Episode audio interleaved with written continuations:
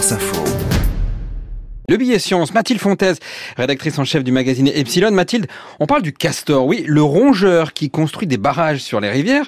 Eh bien, les climatologues, les spécialistes de la biodiversité s'intéressent particulièrement à lui. Pourquoi ? Oui, alors même si on n'a pas forcément vu à l'œuvre de castor, on connaît tous hein, ces barrages qu'il construit pour immerger l'entrée de sa hutte et se protéger contre les prédateurs. Cet animal est un bâtisseur frénétique, il construit un barrage en une semaine.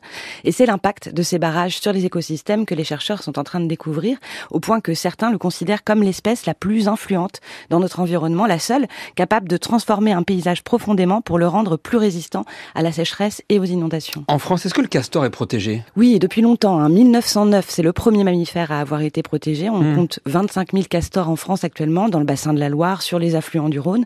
Mais globalement, l'animal a frôlé l'extinction au vingtième siècle. Il était chassé pour sa peau, pour sa viande. Et on a mis du temps à prendre conscience de son importance pour les écosystèmes. Alors, que disent les études aujourd'hui ?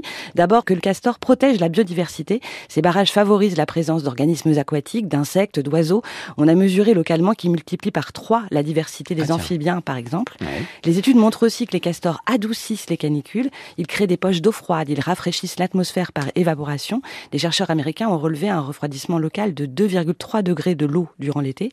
Ils empêchent les inondations en ralentissant l'écoulement de l'eau. Ils bloquent les incendies en imbibant les sols et les plantes alentours. Une étude a montré aux États-Unis encore que les zones avec les castors subissent trois fois moins de pertes de végétation lors des grands feux. Bon, ils sont formidables ces castors. Et ils créent une zone de, de zone humide locale en fait. Oui, c'est exactement ça. Ils ont même un impact sur la filtration de l'eau. Leur construction accumule les sédiments et retiennent les polluants.